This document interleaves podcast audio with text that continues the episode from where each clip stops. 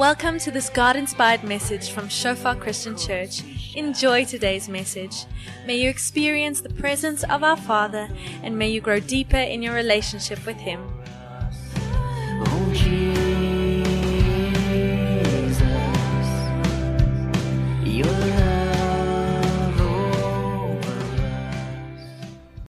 Cool guys, lovely to be here. It's very difficult to come up after Anu and Werner because then all of my jokes don't sound that funny.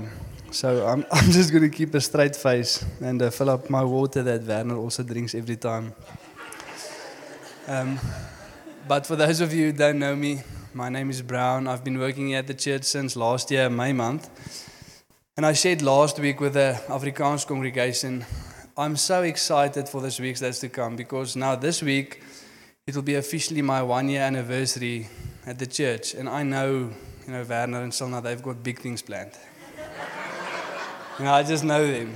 And there's, there's going to be gifts, there's going to be cake, there's going to be stuff to eat. You know, but no pressure. So, so I, I, I'm, I'm going to wait for them to see what, what they have for me. Um, but speaking about gifts, our sermon topic for tonight is the gifts of the Spirit. And before we begin, let me just pray for us. Yes, Lord, thank you that we can be here tonight, Lord, and thank you that it's fun to serve you, Lord. And you know, thank you, Lord, that as Werner also shared, Lord, that you are everything to us, Lord, and everything for us, Father. And, and we just want to come and say thank you, Lord. And I just pray, Lord, that that as we go through tonight, Lord, we just realize more and more, Father, that you are that pearl of great price, Lord. And that as we learn to know more about you, Father, and discover your ways, Lord, that you know, we just surrender more of ourselves to you, Father. And you know, I just also pray, Father, that some of the misconceptions that we have, Father, and the things that we've grown up with, Lord, that you just come and break down those lies, Father, and, and those maybe wrong ways of, of, of that we've looked at things, Father, and just come and impart, Lord, a biblical view, Father, of how you want to work in and through us, Lord. And, and may we never be the limiting factor, Father, for what you want to come and do in and through us, Lord. And we just want to say thank you, Lord. Thank you that you are gracious, Lord. Thank you that you are merciful. And that you always work through us, Father, and you know that you you're always willing to, to, to lift us up, Father, and to have grace and mercy in Jesus' name. Amen. Cool guys, so the last while we, we spoke a bit about the gifts of the Spirit. We spoke about the hearts behind the gift. So I'm gonna repeat some of the things that we've we've heard the last couple of weeks. So so just bear with me as we go through this. And just before we begin, I, I would like to make a statement um, that might might rattle some nerves, but let me do it anyway. Did you know that if we as a church and as Christians say to God that He can use us in any way that He wants to use us, we have to be open and active towards the gifts of the Spirit. Now, I don't know if you have you ever thought about it that way. You know, and the same with church. You know, if, if we want to say to God that He can use us in any way He wants to, then we need to be active towards church as well. Because both the church and the gifts are not a man made thing. You see, it's not something that, that we invented or we came up with or we thought, okay, God gave us the Great Commission. We're not really sure how He wants to do this. So let's start the church and let's ask God to give us some weird gifts that's called the gift of the Spirit. And that's how we going to pursue that. No, but that is God who intended for the church to be here, and it's God who gave the gifts to work it in and through us. So if we're not open towards the gifts, we can actually be a hindrance to what God wants to come and do in and through our life. And yes, there's been misuse. People have used it in, in weird ways. But the same with the church, then again, if we relate it to the church. Is every church in the world perfect and doing things according to what God called them to do? No. Have we made mistakes as a church? Yes. Are we going to make mistakes? Yes. Does that mean we should stop church and everyone should just go and do their own thing? No. And the same is true for the gift. We need to apply ourselves to the gifts. And we need to ask God to come and just reshape our thinking towards it so that we can use it in the way that He intended for us to use it. And tonight I'm not going to do the, the usual points where I list all of the things and this is point one, two, and three. So as I go through, just make a couple of notes. But, but what I want to focus on is just why God gave the gifts. Now that's an important question that we need to ask. How do we know what our gift is? And then we're going to go through the list of the spiritual gifts and then just end off with the motivation behind why we pursue the gifts. So, just firstly, there's mainly three lists in the New Testament of gifts that we see gifts of the Father, gifts of the Son, and gifts of the Holy Spirit. And we're just quickly going to go through that just to place it into little boxes so that we can just see where they are. The first is found in Romans 12, verse 6 to 8. And it says there, having gifts that differ according to the grace given to us, let us use them. If prophecy, in proportion to your faith. If service, in your serving. The one who teaches, in his teaching. The one who exhorts, in his exhortation. The one who contributes, in generosity. The one who leads, with zeal. The one who does acts of mercy, with cheerfulness. So if we can go to the next slide. That is the gifts of the Father, found in Romans 12, verse 6 to 8. And just to quickly explain these gifts, you know, we can almost think of them as natural talents, which is quite weird because obviously every talent that we have is also a gift from God. But it's something that we see in our lives, you know, interwoven into our very nature of how God creates us. And, and we can see it from a very young age, you know, these gifts working through us. And one uh, funny example, me and my wife, we were in Hartenbos, we're sitting there by, by the ocean, and we're sitting on the beach, and there's a little place called the Strandverhoogie. And they play games with little children, and the specific game is with hula hoops. It works a lot like musical chairs. So, how it works is the children run around when the music plays. If the music stops, you need to go to the hula hoop, and if you're in it and you pull it over your head, then nobody can enter the hula hoop anymore, and you're safe. And whoever's outside of the hula hoop, they're out. And as time goes by, they take away more hula hoops. But the key is there can be more than one person in a hula hoop. And it's funny for me to see because now we also see how quickly sin enters into the human into the human being. Because some people they gun for that hula hoop, they're the only one in, choop over the head. I will stand in this hula hoop and I will let no one enter. And the funny thing is, there's always this cute little girl, and she just keeps that hula hoop down for as many people as possible to enter. And once they've all entered, they try to pull it up, and then eventually the hula breaks because they just can't fit so many people in. But that is the gift of mercy. And that is a father gift. Before she's come to know Jesus or, or do anything in her life, you can already see this gift. But as cute as the gift is in that little girl, so it can also be destructive and harmful for us and towards the people around us if it's not redeemed by God. Because that same girl grows up one day, she has that gift of mercy, and now she sees maybe, and, and, and we all know a, a friend like that. Maybe you are that friend. So sorry if that is you. But we, we have that friend, and she's always dating the guys that she's not supposed to date. You know, someone would say, okay, that was my girlfriend on school, but we're not going there. Um, Robin, my wife now. Um, but, but a lot of the same example, you know, and she's always dating the person that she's not supposed to date. And the guy comes out of broken relationships. But she has mercy and she has compassion towards this guy. And a couple of weeks go by, then they're in a relationship, and it's actually destructive for both of them. You know, the same with the gift of generosity. If, if, if your friend is a drug addict and he is a gift of generosity, not so good because then he shares everything he has with the people around him. We also had a friend like that. I'm not going to say who that was, um, but I am very generous. And now to go to the second list of gifts. That is in Ephesians 4, where we find the gifts of the Son. And it says, He who descended is the one who also ascended far above all the heavens, that he might fill all things. Speaking about Jesus. And he gave the apostles, the prophets, the evangelists, the shepherds, and the teachers to equip the saints for the work of ministry, for building up the body of Christ. So we can go to that next line. This is the gift of the Son, also known as the fivefold ministry. And just to explain also, not everybody has per se this specific gift, but it's a leadership gift that Jesus gives to the church so that we can make holistic disciples and grow the church as we are supposed to grow the church in every asset of it, you know, in every, in every single way. Like, for example, Werner, he's a very, uh, he's an evangelist, so he wants to go out continuously and reach people. And if he's not recruited you for the rugby club, then you're not a guy, then you're a girl. So if you're a guy, he's tried to recruit you for the rugby club because we go out and we try to reach the people out there. And then you have Carl, one of our worship leaders. He's very pastoral. So we need all of that fivefold ministry to ensure that the church grows holistically and that we make holistic disciples. Because the danger is if only Werner is here. And that's actually so beautiful how God created it because even a very gifted leader, he cannot do it on his own. He needs people around him. It won't work. It won't be what God intended for it to be. Because if only Werner's here, we'll continue to go and we'll fetch people. But that people will get offended with one another. You know, we'll sit around not quite knowing what to do here because we're continuously focused on what to do out there. And then if you only have Carl, very pastoral leader, you have 20 very happy people. Okay, you'll have people and they feel loved and cared for, and it's a family, but that family won't grow because we continually just, just going to sit with one another, care for one another, and love one another.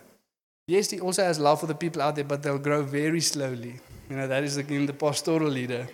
And that is the danger of a single gift in church. And we need everyone to bring their gift so that we can grow the church. And then the last list, which we're going to focus on tonight, is 1 Corinthians 12 from verse 8 to 10. And it says there, For to one is given through the Spirit the utterance of wisdom, and to another the utterance of knowledge, according to the same Spirit, to another faith by the same Spirit, to another gift of healing by the same Spirit. And that's plural, but we'll get to that. To another the working of miracles, to another prophecy, to another the ability to distinguish between spirits, to another various kinds of tongues, and to another the interpretation of tongues. So that is the gifts of the Spirit, which we're going to focus on tonight. 1 Corinthians 12, verse 8 to 10. And you know, the issue comes in that whenever we desire the spiritual gifts or whenever we want to pursue the spiritual gifts, the danger comes in when we only look at these seven verses. We go to the list on where they're named, we don't look at the context around them, and then we pursue those gifts not knowing why they are there. How do we know what gifts we have and how do we use them and out of what place do we use them? And then it becomes destructive, even if we know Jesus, because we need to know the context. So as we, we read through this, we're just going to look at the context of 1 Corinthians 12, verse 8 to 10. So you can read with me on the boards. Verse 1. Now concerning spiritual gifts, brothers, I do not want you to be uninformed. You know that when you were pagans, you were led astray to mute idols, however you were led. Therefore, I want you to understand that no one speaking in the Spirit of God ever says, Jesus is accursed. And no one can say Jesus is Lord except in the Holy Spirit. And just to pause there for a brief moment, just to give you a bit of context on the Corinthian church. So they were in a very pagan community, you know, people worshipping idols, um, busy with all kinds of spiritual things, you know, and they understood something about the spiritual reality as they were engaging with demons, stuff like that, idol worship and witchcraft. And what Paul is just trying to say to them, because what would happen is, because they've already experienced something of the spiritual world and they know the reality of it, when they received the Holy Spirit, they began to, to run with everything they wanted, and yet they pursued the spiritual gifts. But the church were in a bit of chaos. You know, everyone came and they started speaking in funny languages. This one was praying in tongues, that one was speaking in tongues. And there was no order, and nobody knew what, what the other person was saying. So all that Paul is saying to them, you know, even though there's chaos and they, he's busy correcting that chaos at the moment, just know that because they were also busy chanting weird things, you know, in the temple down the road and while they were worshipping idols, and he just wanted to, to tell them, you know, that whatever you hear someone say next to you, you know, how, however strange it might sound, just know that if it is the Holy Spirit, they will not say Jesus is accursed. You know, they, they, won't, they won't curse Jesus in that moment. And I could think because there was a lot of different races in that church. So I always picture, you know, a Russian guy. Because whatever, whatever they say, it sounds a bit violent. You know, even if they just greet you, Russian sounds a bit violent. So if I hear a Russian guy speaking in tongue, I also I get a bit, yes, what's this guy saying? And Paul's just saying, don't worry, they're not cursing Jesus. Then verse 4. Now there are a variety of gifts, but the same Spirit. And there are a variety of service, but the same Lord. And there are varieties of activities, but it is the same God who empowers them all in everyone. To each is given the manifestation of the Spirit for the common good. For to one is given through the Spirit the utterance of wisdom, and to another the utterance of knowledge, according to the same Spirit. To another, faith by the same Spirit. To another, gift of healing by the one Spirit. To another, the working of miracles. To another, prophecy. To another, the ability to distinguish between spirits. To another, various kinds of tongues. To another, the interpretation of tongues. All these are empowered by one and the same Spirit, who apportions to each one individually as he wills. For just as the body is one and has many members, and all the members of the body, though many, are one body, so it is with Christ. For in one spirit we all were baptized in one body, Jews and Greeks, slaves or free, and all were made to drink of one spirit. For the body does not consist of one member, but of many. If the foot should say, Because I'm not a, a hand, I do not belong to the body, that would not make it any less a part of the body. And if the ear would say, Because I'm not an eye, I do not belong to the body, that would make it that would not make it any less a part of the body. If the whole body were an eye, where would be the sense of hearing? If the whole body were an ear, where would be the sense of smell? But as it is, God arranged the members in the body, each one of them as He chose. If always single member, where would the body be? As it is, there are many parts, yet one body. The eye cannot say to the hand, I have no need of you, nor again the hand to the feet, I have no need of you. On the contrary, the parts of the body that seem to be weaker are indispensable. And on those parts of the body that we think less honorable, we bestow the greater honor. And our unpresentable parts are treated with greater modesty, which our more presentable parts do not require. But God has composed the body, giving greater honor to the parts that lack it. That there may be no division in the body, but that the members may have the same care for one another. If one member suffers, all suffer together. If one member is honored, all rejoice together. Now you are the body of Christ and individual members of it. Now, quite a big piece of scripture there. But as we read through that scripture, we see that Paul, you know, goes in great detail to explain this and also explain the context of it, you know, why we need it.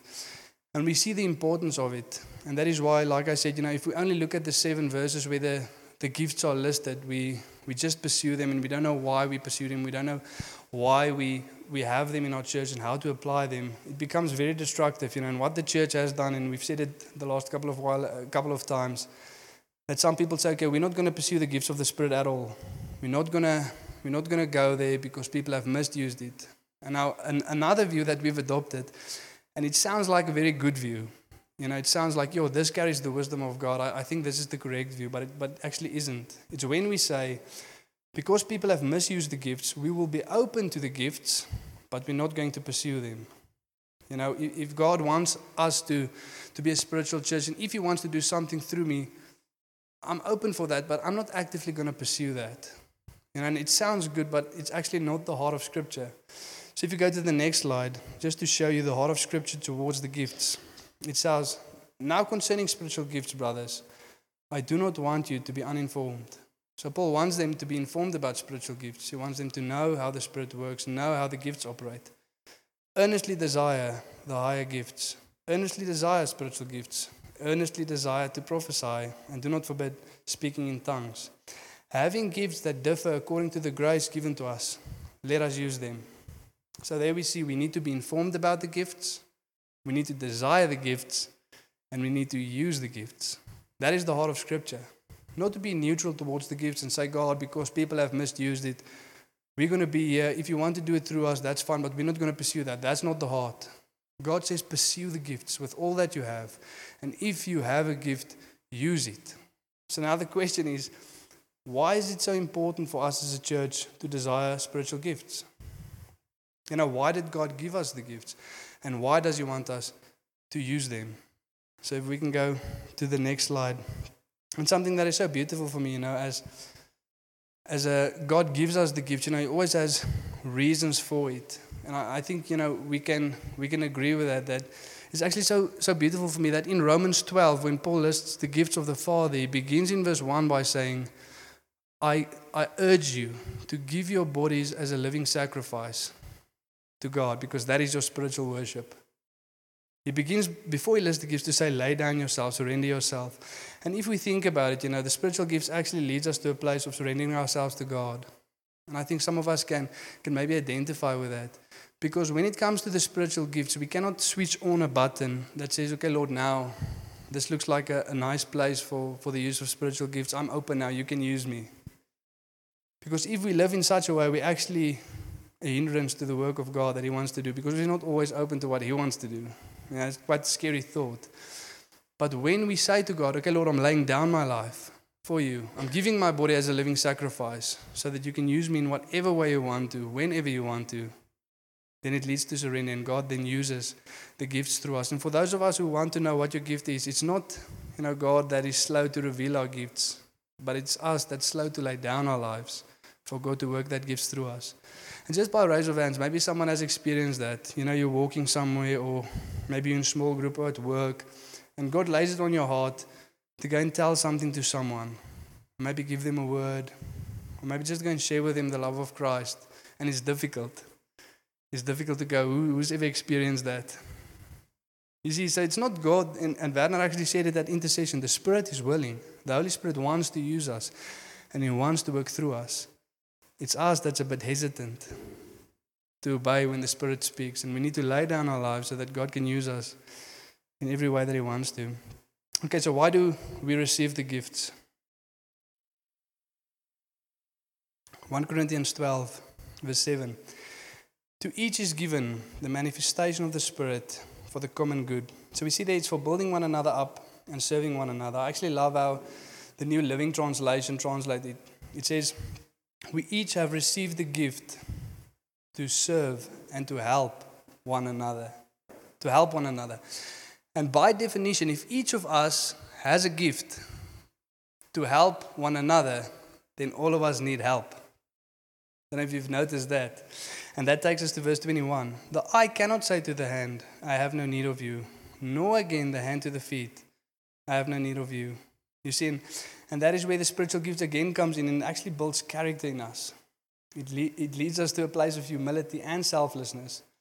Because I know that, firstly, I have a gift that God has given me so that I can give it to someone else. And it's not going to benefit me in any way. You know, in, fact, it might take time. Let's say God wants me to use my gift to encourage Heinrich.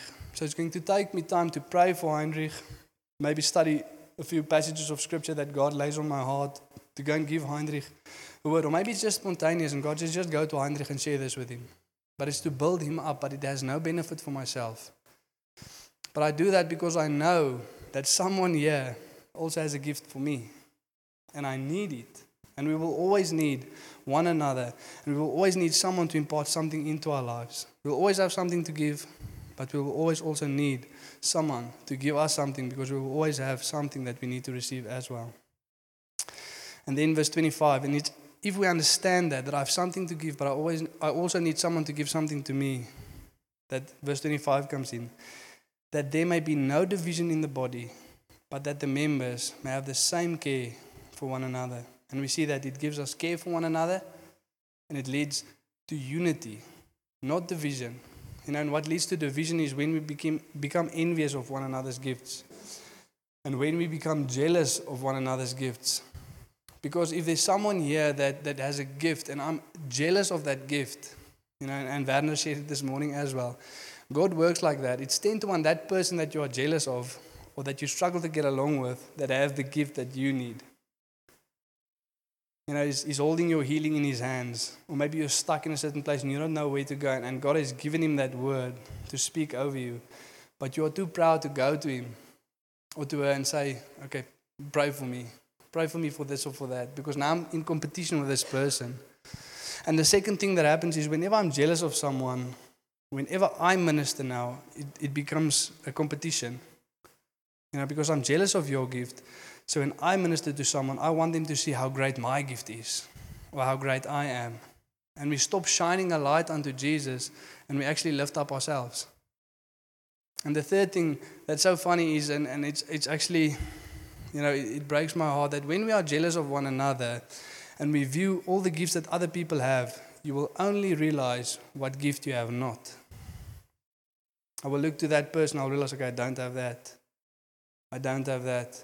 Okay, I'm not called to do that. And you will never realize what God has gifted you with and what He's called you to do because you're constantly comparing yourself with other people. And it's like someone building a puzzle. They have the puzzle, they have all of the pieces, and you have a puzzle, and you take your puzzle piece and you go to their puzzle. You will only realize that this does not fit there. We, we need to see God. And so we see that this is why we receive the gifts for building up the body of Christ, teaching us character, selflessness, and humility, for unity, and to care for one another. And now the second one is how do I know what my gift is? And uh, the last while I've spoken to actually quite a, a number of people, and I see that this is actually a difficult question. You know, we, we struggle sometimes with this to realize what is the gift that God has given us. And what many times happen is that we approach God with ourselves in mind when, when we want to know what our gift is. You know, and it's not a it's not a wrong heart. It's not something that we shouldn't do. And it actually comes out of a good place. You know, we go to God and say, Lord, we want to grow as Christians, we want to mature ourselves, and we want to know what our gift is so that we can use it. But you see, God never intended for us to pursue the gift with ourselves in mind because it's not for our own upliftment, it's not, for, it's not for growing ourselves, it's for growing those around us. So when we go to God with other people in mind and how we can serve them, it's then when we discover what our gift is. You see, as it says there, it, it's given the manifestation of the Spirit for the common good, to help one another, that we may have the same care for one another. You see, and it's when we go to God and we just ask a simple question, and, especially, and that's why fellowship is also so important. You know, you know, you won't know what the need in the body of Christ is if you're not part of the body of Christ. No, you won't know what need there is in that small group if you're not part of that small group. And that's why we need fellowship as well. And as we constantly just ask ourselves this question, when, wherever we are, wherever we, we have fellowship with people, and we just ask, what is their need? What are they struggling with? And how can I help them? That is how we start to discover what our gift is. If we go to God and we just cry out, Lord, how can I help and love the people around me? Then God will be quick to reveal what the gift is that is placed in your heart. Because you're no longer having yourself in mind, you're having the people around you in mind. To build up the body of Christ with the gift that God has given you. And that is how you discover your gift. So now just to quickly go through the gifts. It says there in verse 8 to 10, For to the one is given through the same Spirit the utterance of wisdom, and to another the utterance of knowledge, according to the same Spirit, to another faith by the same Spirit, to another gift of healing by the one Spirit, to another the working of miracles, to another prophecy, to another the ability to distinguish between spirits, to another various kinds of tongues, and to another the interpretation of tongues. And we can take these gifts and we can place them into three main categories, if you want to call it that. If we can go to the next slide, okay, that is the first one the oral gift. So it's the gift of tongues, the interpretation of tongues, and the gift of prophecy. And just to quickly explain, you know, when it comes to the gift of tongues, who's ever had a question about tongues? How does tongues work? Why, why does that guy make all that funny noises? And uh, just to state from the beginning, I'm not going to tonight try and explain the difference between the gift of tongues and praying in tongues. I would really actually rather encourage you because I can take five or ten minutes and try to do that, but it won't be comprehensive. And what I actually would encourage you guys is if you have a question of what the difference is between speaking in a tongue and praying in a tongue, go to your small group leader or go to someone in church and do accountability. Sit with God, sit with His Word, read the Word, pray to God that He might reveal to you what He's saying through His Word, and then join someone, go and drink a coffee and have a chat about it. That is the best way. Because even now I'm going to explain to you, and you might have a question, and it's not a Q&A session tonight, unfortunately. Um, so really go and sit and have a coffee with someone, chat through it, and do not be uninformed. Know what the scripture says about speaking in tongues, about praying in tongues. Okay, now just the gift of tongues. So it's twofold. Firstly, if someone, like Werner said, you know, after worship, we always have that moment, you know, if you're a member here and you have a word in your heart, come forward. And um, how a gift of tongue works is someone comes forward, takes the mic, and he starts speaking in a weird language, you know, makes some sounds, and we're not quite sure what he's busy saying. But that is where the gift of interpretation of tongues comes in. As he's finished speaking, and that is what Paul actually writes to the Corinthians as well. If someone speaks in a tongue, let someone interpret, because no one knows what he's saying, speaking a mysterious language. Then we trust God for the interpretation. Then someone comes forward and they say, okay, this is what I feel God say. This is the interpretation of that tongue. You know, and it's, it's quite weird, but we actually had it a, a couple of months back um, with Renier. Renier actually came forward and he said he really feels God laying this on his heart, started speaking in tongues, and he said, Okay, Lord, we are waiting for the interpretation.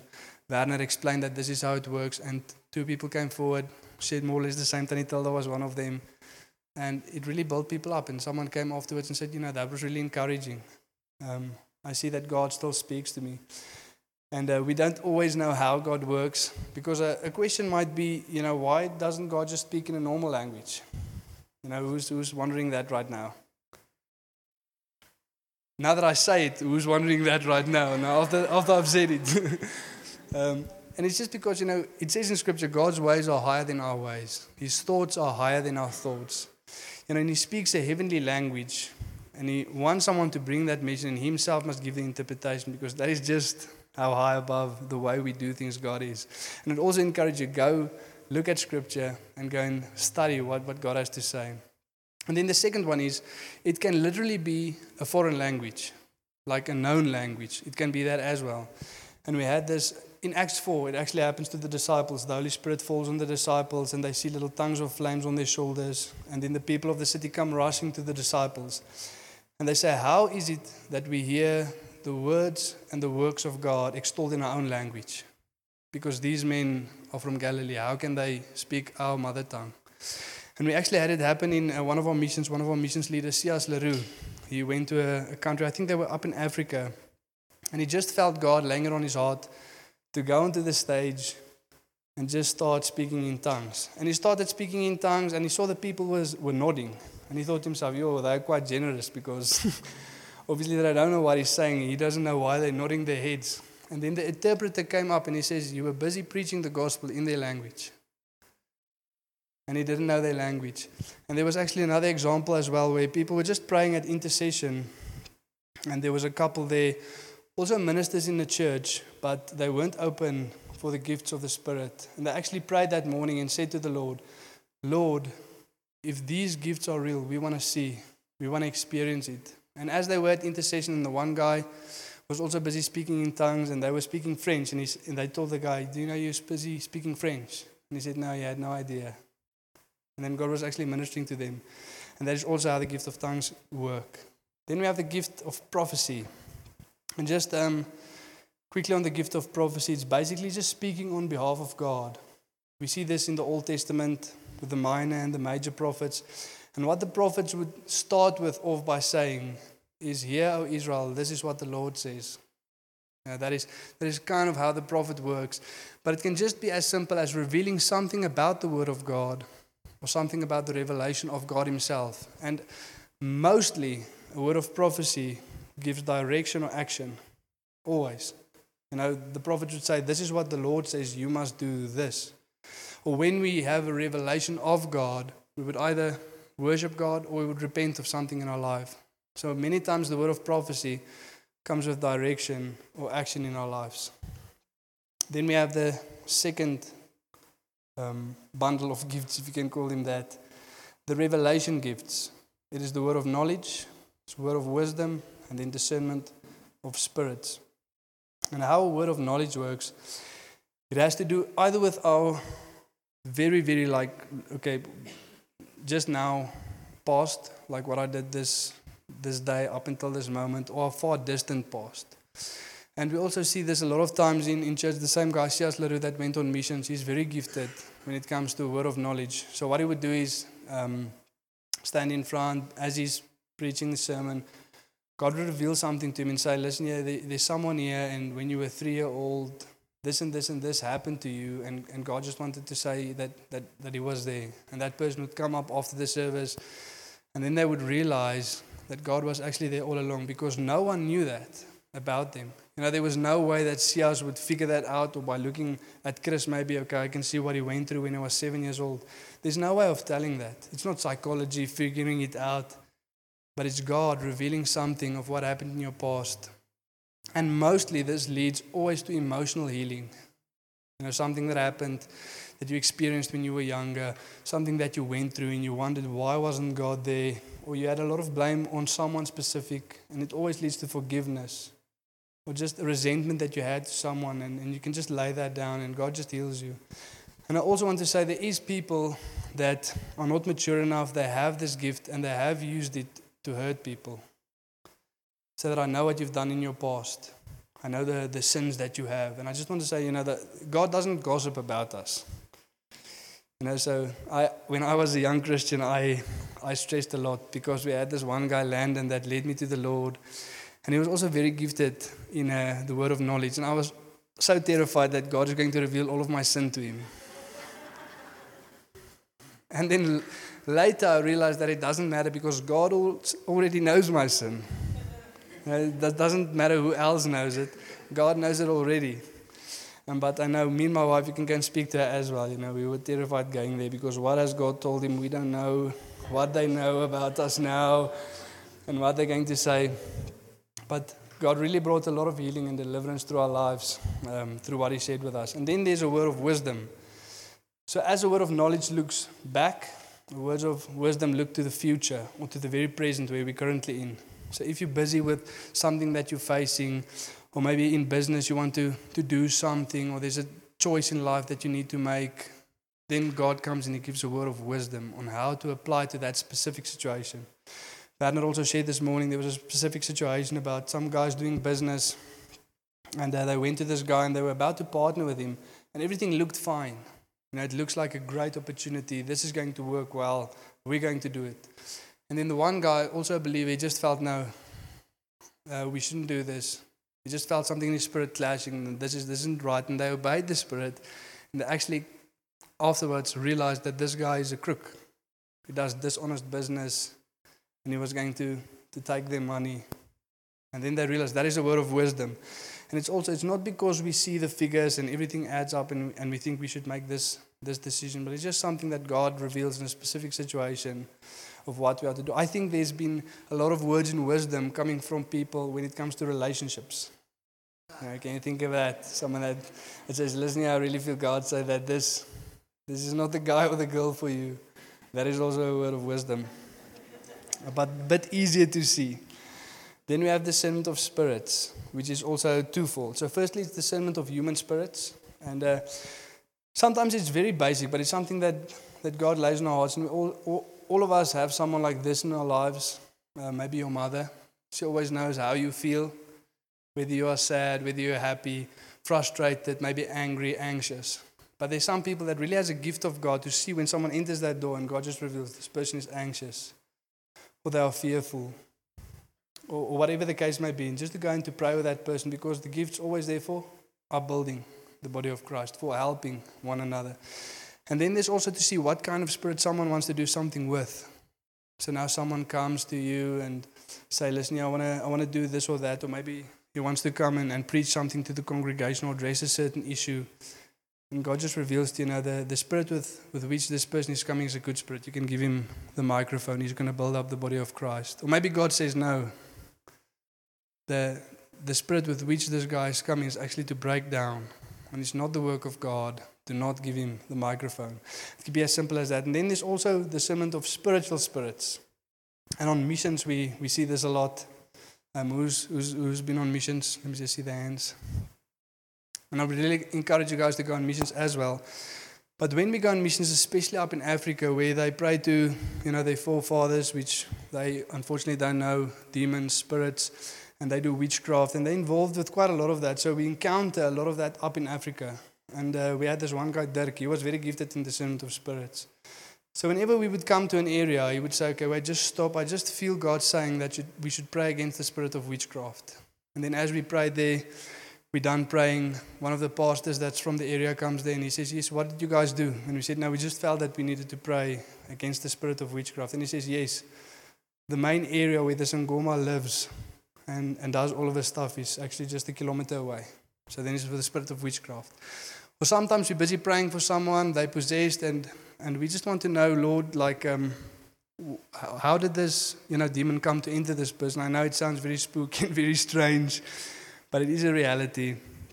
Um, how did this demon enter this person? You know, why? Why is it in there? Because they come through open doors.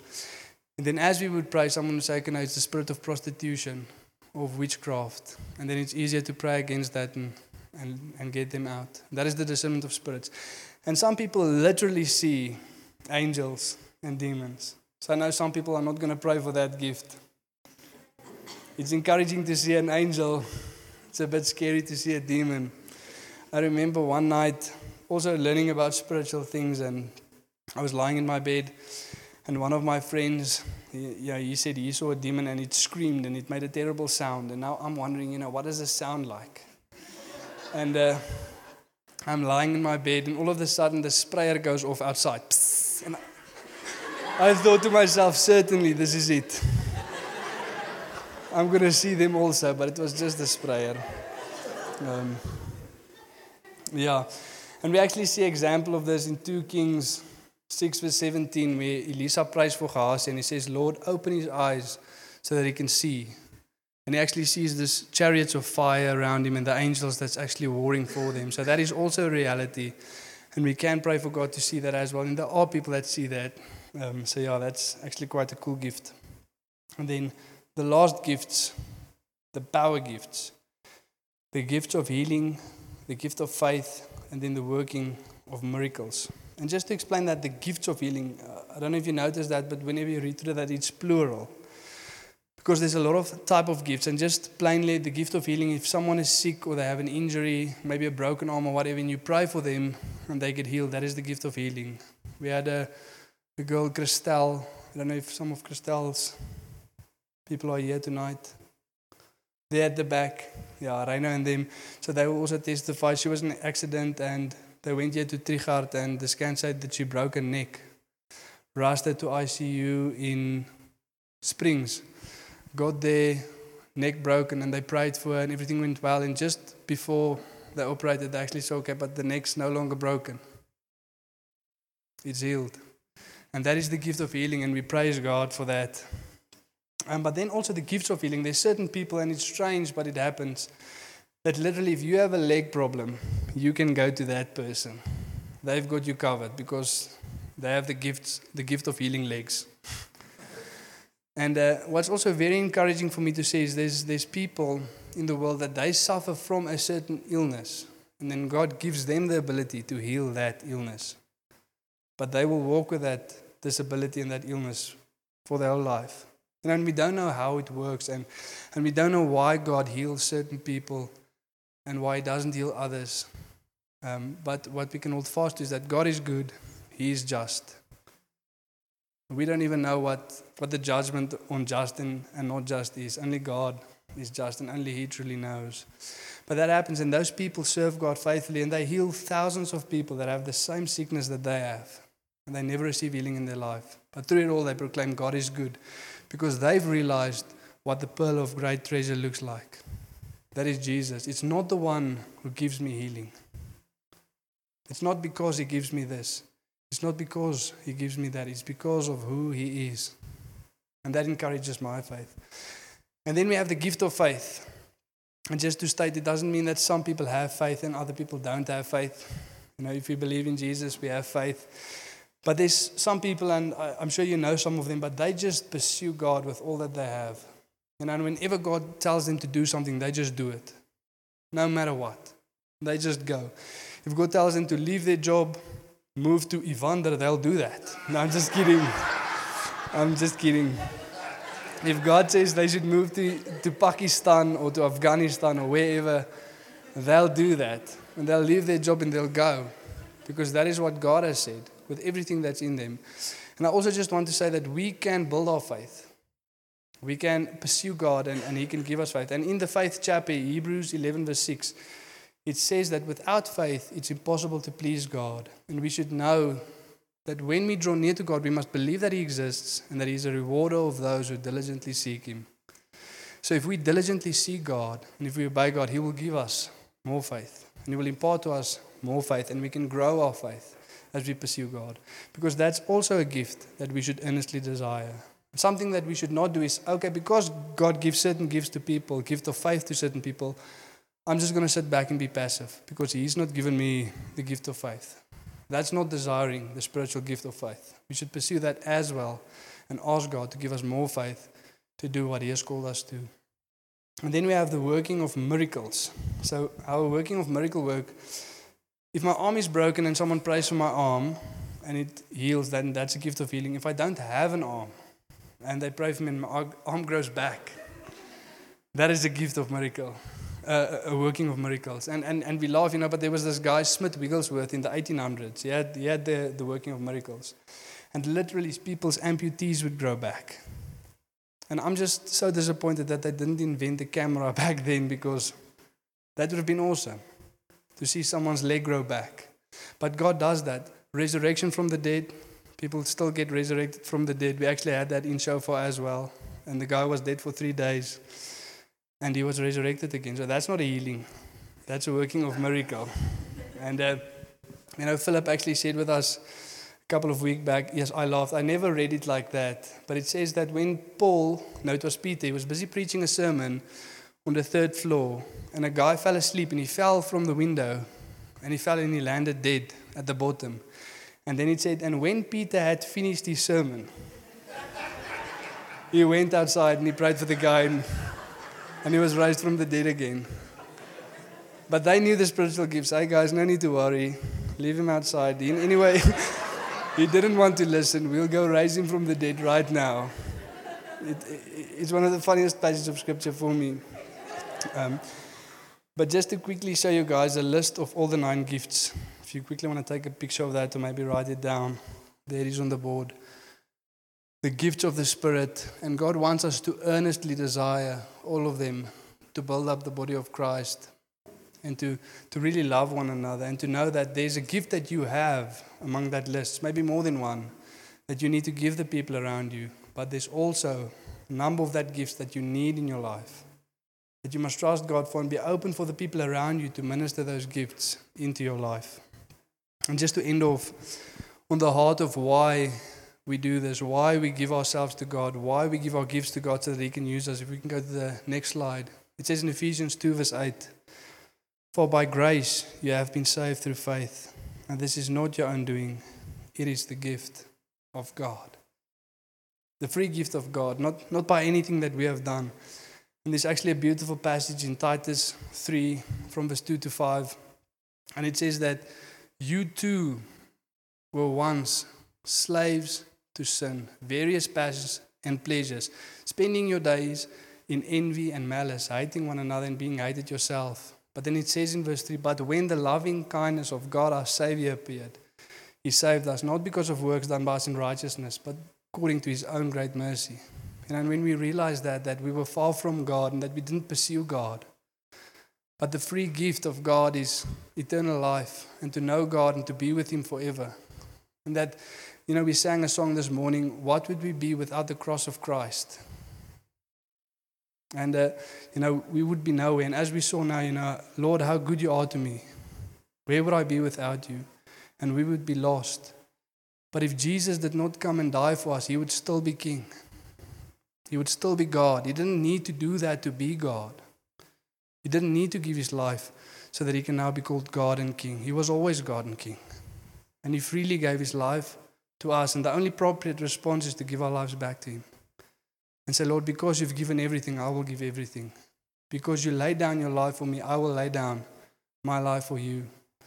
And that takes us to the next slide. Because of the free gift of Jesus, I will use the gifts that God has given me to love God, love people, and reach the world.